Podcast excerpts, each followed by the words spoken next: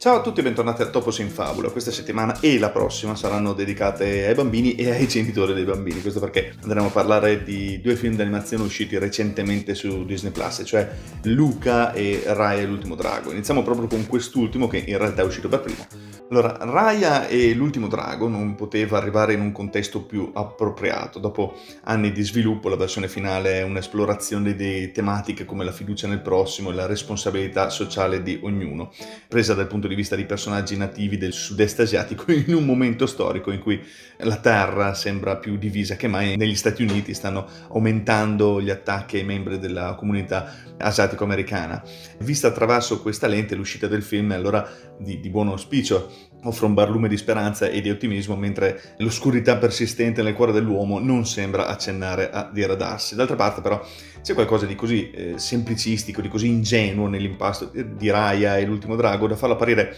se non altro agli occhi di chi ha più di dieci anni, eh, un po' troppo inverosimile per essere credibile. Sostenuto da performance vocali adeguatamente rappresentative e, e ambientato in un mondo di pura immaginazione, il film è allo stesso tempo sia una narrazione commovente e ricca di speranza che una visione capace di indurre frustrazione e rabbia in coloro che credono fin troppo nella fiducia del prossimo e non ricevono neppure un grammo di autoconsapevolezza da eh, coloro che non ne hanno. Un po' di trama. La comunità di Kumandra è, è, suddivisa in cinque territori, coda, artiglio, dorso, zanna e cuore, ognuno con le proprie caratteristiche distintive, uniche, eh, ciascuno collegato da un fiume che li attraversa, con un sentimento di sfiducia che cresce di giorno in giorno, eh, l'ultimo guardiano rimasto della gemma drago, e, cioè Raya per l'appunto, è alla ricerca dell'ultimo drago perduto, Sisu, eh, il cui ritorno potrebbe porre fine ai venti di guerra e riportare la pace tra i popoli, mentre Raya cerca i frammenti della gemma drago, eh, spassi tra i vari eh, leader eh, di, di, di quelle terre, trovando un aiuto inaspettato lungo la strada, viene anche braccata dalla principessa di Zane, cioè Namari, che vuole ricostruire l'intera gemma drago esclusivamente per la protezione del suo popolo.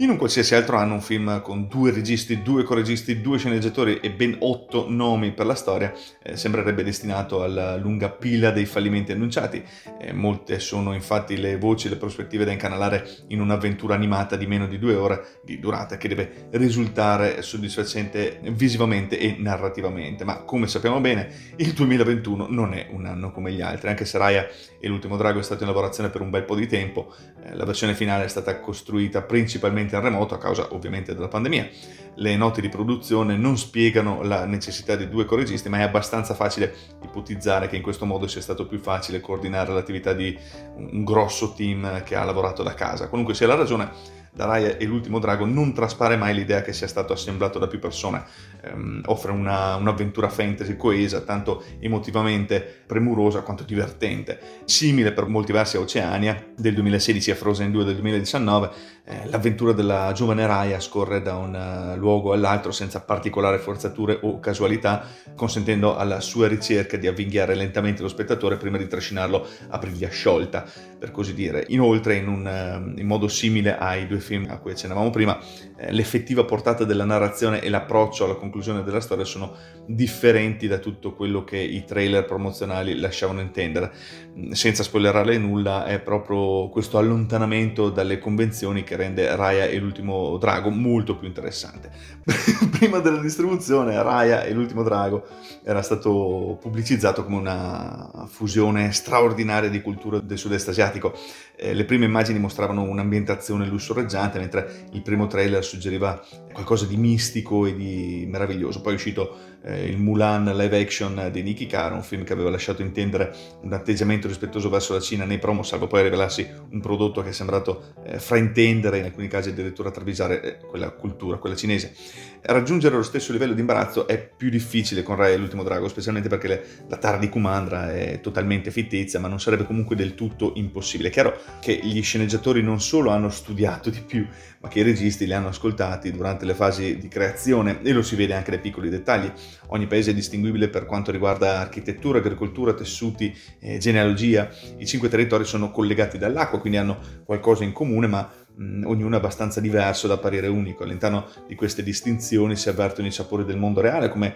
mostrato nello, nello stile di combattimento eh, del Pencaxilat di Raya, tipico eh, della Malesia e dell'Indonesia, opposto agli stili del Muay Thai e del Krabi Krabong di Namari eh, che sono eh, più eh, thailandesi. Se gli stili di combattimento e le armi che li accompagnano parlano delle arti marziali del sud-est asiatico eh, e delle loro rispettive filosofie, quello che rende veramente palpabile eh, Raya l'ultimo drago e che diventa anche la, la, manifestazione fisica del tema centrale della narrazione è il cibo. Ehm, un ruolo simile si può trovare ovviamente nei film di Hayao Miyazaki, un piatto specifico preparato dal padre eh, di Raya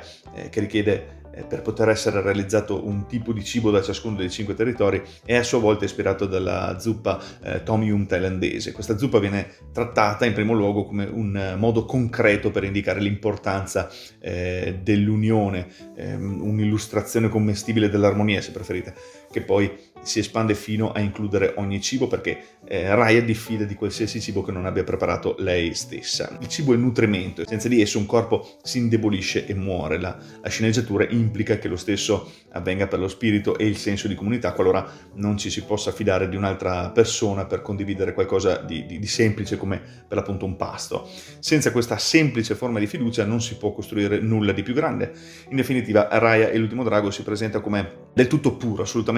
conforme allo spirito delle culture a cui si ispira, creando qualcosa che esemplifica il meglio della cultura che vuole rappresentare, evitando eh, però le mere concessioni simboliche. Tutto bello quindi in Raya e l'ultimo drago, non proprio, c'è un aspetto in cui il film eh, vacilla, ma può molto dipendere dal sentimento personale di ogni spettatore, come eh, già citati Oceani e Frozen 2, eh, Raya e l'ultimo drago parla tanto di fallimento quanto di guarigione, in particolare il fallimento dell'umanità nel mettere al primo posto noi stessi invece dei nostri vicini, quando però tutto si riduce alla fiducia, offrire una conclusione in linea con l'approccio di quei due titoli sembra fin troppo ingenuo e, e per gli standard odierni, quantomeno confinare nel prossimo per fare la cosa giusta di fronte alle avversità è una buona lezione da imparare per le future generazioni. Certo, tuttavia, arrivati a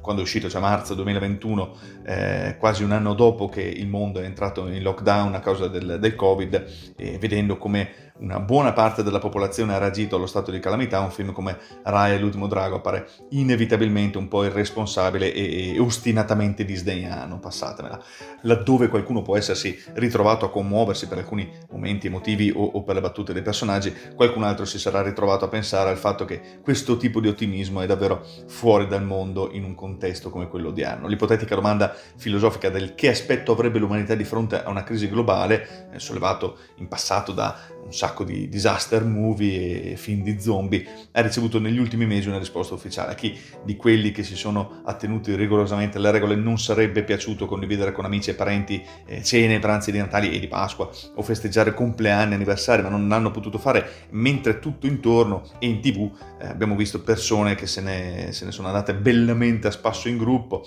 facendo aperitivi nei locali, cene in hotel conniventi, eh, discutendo dell'utilità delle mascherine e in generale um, gente che si lamenta solo delle, delle, limitazioni alla loro quotidianità. Un'argomentazione forse eccessiva, visto che si parla di un film di animazione rivolto soprattutto ai bambini, ma un adulto non può fare a meno di pensarsi. Allora l'idea che poter condividere un pasto sia sufficiente per annullare 500 anni di discordia, come propone il film è un po' troppo da fiaba. Potrebbe essere un buon primo passo in tal senso, come suggerito da Raya e l'ultimo drago, assolutamente. L'esecuzione eh, del messaggio è davvero condivisibile e commovente, anche se figlia di un'idealizzazione estrema. Al di là di questa parentesi cinica, eh, Raya e l'ultimo drago è esattamente tutto quello che avevo prospettato, è tanto una celebrazione della cultura eh, del sud-est asiatico quanto il tipico racconto commovente e avventuroso della Disney. A stupire sono ovviamente le animazioni animazioni fotorealistiche che addirittura cambiano a seconda della prospettiva. In definitiva, il mondo di Kumandra appare